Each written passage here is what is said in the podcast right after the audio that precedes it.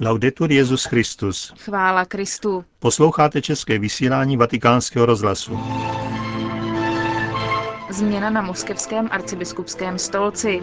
Benedikt XVI. dnes na audienci přijal členy předsednictva mezinárodních křesťanských demokratů a v druhé části pořadu pravidelná páteční promluva otce kardinála Tomáše Špidlíka.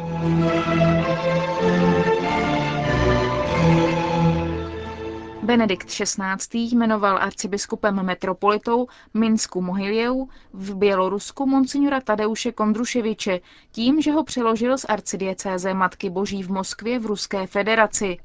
Do čela arcidiecéze v ruském hlavním městě svatý otec jmenoval otce Pavla Peciho, dosavadního rektora vyššího semináře Maria Královna a v San Petěrburku.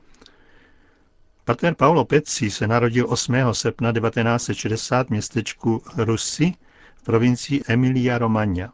Filozofická a teologická studia vykonal na Papežské univerzitě svatého Tomáše v Římě. Vysvěcen na kněze byl 22. prosince 1990 v kněžském protestu misionářů svatého Karla Boromejského. Na to dosáhl doktorátu pastorální teologie na Lateránské univerzitě na téma Katolíci na Sibiři, původ, pronásledování a současná situace. Zastával různé funkce, šéf redaktora katolického časopisu a děkana středního regionu v Sibiři, nynější v diecezi proměnění páně v Novosibirsku. Generálního vikáře kněžského bratrstva misionářů svatého Karla Boromejského, odpovědného vedoucího hnutí Comunione e Liberazione v Rusku od roku 1998 do dnes, docenta na vyšším semináři v Sankt Petersburgu a rektora téhož semináře od roku 2005. Po 16 letech arcibiskup Tadeuš Kondruševič opouští moskevskou arcidiecézi, do jejího čela byl povolán Janem Pavlem II. v roce 1991, hned po pádu komunistického režimu a rozpadu Sovětského svazu. Intenzivní pastorální prací dokázal vybudovat církevní struktury katolické církve v Rusku. Monsignor Kondruševič vysvětluje z Moskvy do mikrofonu Roberta Piermariniho, jak přijal rozhodnutí Petrova nástupce, který ho jmenoval novým arcibiskupem v Minsku, hlavním městě Běloruska. Jsem vždy ve službách církve. Jsem jako voják. Když mi velitel řekne, abych šel na to či ono místo, jsem vždy k dispozici. Naší silou je poslušnost.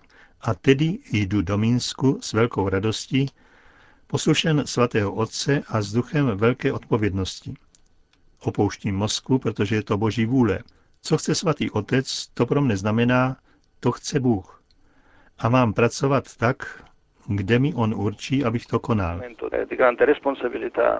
Co zanecháváte v ruské církvi, které jste sloužil po 16 let? Zanechávám zde kus svého srdce, protože jsem zde začínal od nuly. Byl jsem v situaci, kdy jsem musel vybudovat struktury, zřídit komise, získat katedrálu, kurii, zřídit teologický institut, pak seminář. Potom jsme začali vydávat i knihy, jen v mé arcidiecezi jsme vydali více než 600 titulů různých knih v ruštině. Pak jsme navázali a udržovali styky s civilními představiteli a s pravoslavnou církví i ostatními církvemi a křesťanskými společenstvími a také s nekřesťanskými náboženstvími. Nyní toto všechno zanechávám v dynamickém rozvoji našich vztahů a myslím, že můj nástupce bude pokračovat v mé práci pro dobro božího lidu a také, že bude udržovat dobré styky s civilními představiteli, s ruskou společností a pravoslavnou ruskou církví. Jaké dědictví zanecháváte svému nástupci? Dnes máme solidní církevní struktury, máme krásnou katedrálu, právě jsem dokončil stavbu kurie a infrastruktury docela dobře fungují. Je také už poměrně slušný počet kněží. Já začínal s dvěma či třemi kněžími. Dnes je jich v mé diecézi 130. Především se zvyšuje počet dětí a mladých. Katecheze se náramně rozvinula, stejně jako charitativní činnost. Krátce jsou tu dobré základy. On bude muset pokračovat v této práci. A s jakým duchem se excelence odebíráte do Běloruska? S duchem naděje, protože Bělorusko dobře znám.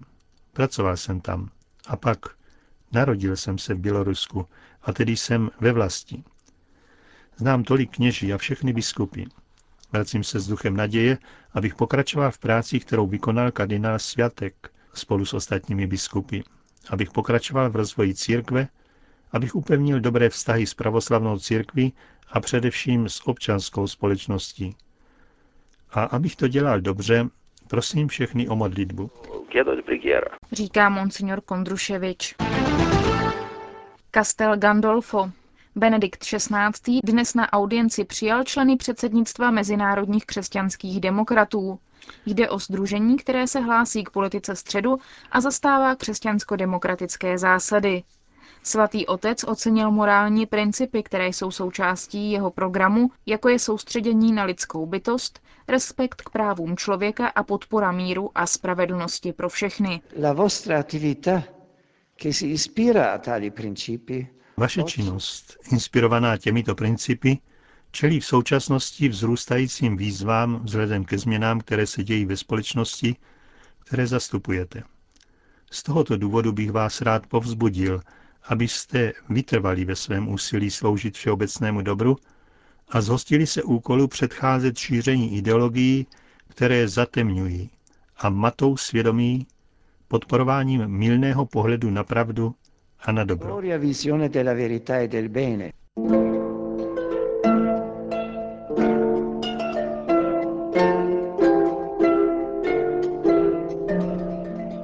Otevřené oči.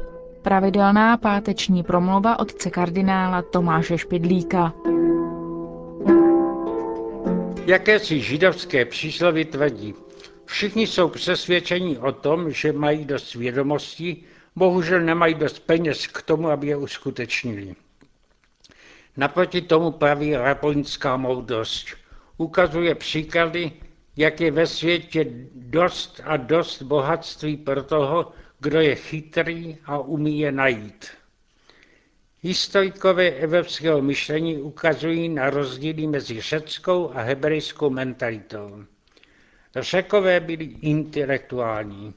Být moudrým to znamená vědět mnoho věcí. Naproti tomu, jak říkají, měla u Židů moudrost raz praktický. Schopnost pracovat, vydělat, uspět v životě. Ale tato takzvaná praktičnost není totéž jako schopnost mechanického provedení. Je to zase schopnost vidět, poznávat lépe než ostatní, ovšem tentokrát v životní celistvosti. Slepý v evangeliu byl žebrák, Ježíš ho uzdravil. Řečtí otcové k tomu dodávají, jaké štěstí viděl a poznával svět. Moderní kazatel řekne obyčejně, mohl se těšit jako jiní ze slunce a barev. Ale jeden ze syrských otců, který je tedy představitel staré semické tradice, blahopřeje novému vidoucímu, že už nemusel žebrat, prohlédla, aby mohl pracovat a zařídit si život k dobrému. Pracovité ruce sami nepomohou, když oko nevidí. Je taková i dnešní mentalita. Stali jsme se praktickými, jen náboženství, tam prý lidé pořád ještě příliš spekulují. Pořád prý se v církvi dává přednost teologům, kteří spekulují o nejsvětější trojici, o druzích přítomnosti Krista v Eucharistii, před těmi, kdo usilují o sociální spravedlnost a penzi pro staré. Křesťanství, jak jsem kdesi četl, vyšlo z praktického semického prostředí a musí se tam vrátit, aby bylo autentické.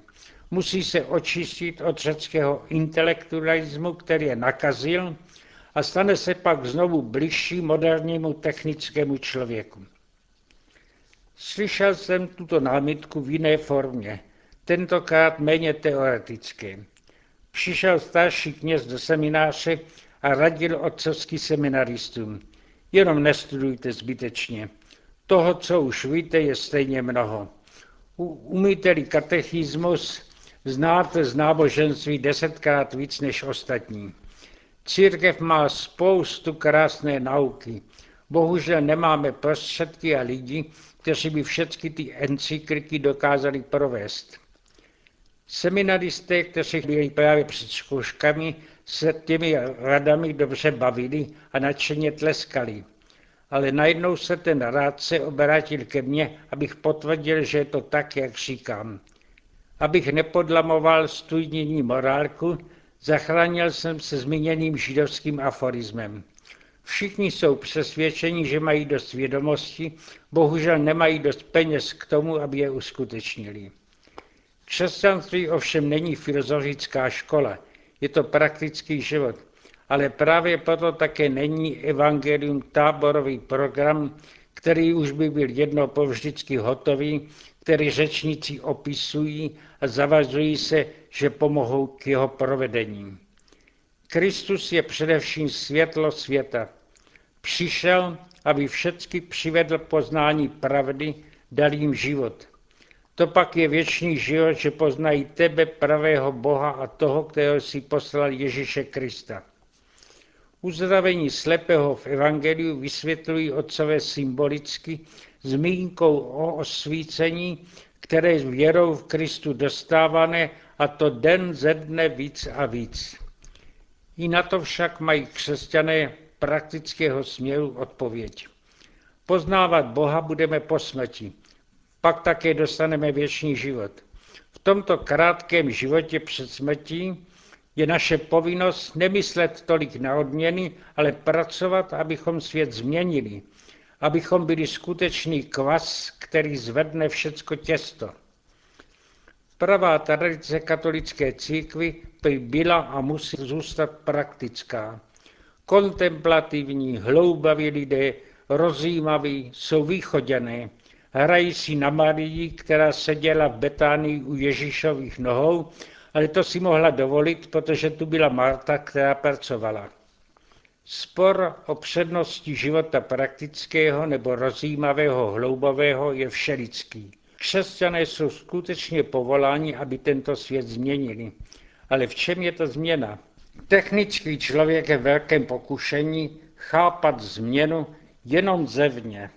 Změnění jedné formy nebo struktury za druhou. Změna, kterou vyžaduje evangelium od samého počátku a kázání svatého Jana Křtitele, se jmenuje pokání, řecky metanoja. Znamená to obrácení, ale především obrácení vnitřní, změna mysli, náhledu, postoje. Tím se svět radikálně změní, i když zůstává navenek stejně. Nejlepší příklad takové změny jsou dva zamilovaní. Chlapec a děvče se od mládí znali a žijí ve stejném prostředí. Ale jednoho dne se stane velký životní zázrak, že on i ona uvidí to, co neviděli dřív a co se nedá ani povědět a vyjádřit. Toto vzájemné objevování roste den ze dne a nakonec se celý život změní i navenek. Ale to je logický důsledek změny vnitřní. Vnitřní změny jsou proto v životě důležitější a pronikavější než vnější. Kdo se ke skutečnosti jinak postavil, žije v jiném světě, i když vnější okolí je takové, jako bylo předtím. My křesťané se tedy modlíme za osvícení, za otevření očí, abychom den ze dne víc a víc přemáhali slepotu hříchu, abychom nemuseli žebrat o trochu krásy od světa, který prochází kolem nás, ale abychom našli vždycky to správné místo na zemi a pracovat o její prozáření světlem božím. Proto se v Evangelium o zdravení slepého čte v postu, který má být dobou obrácení.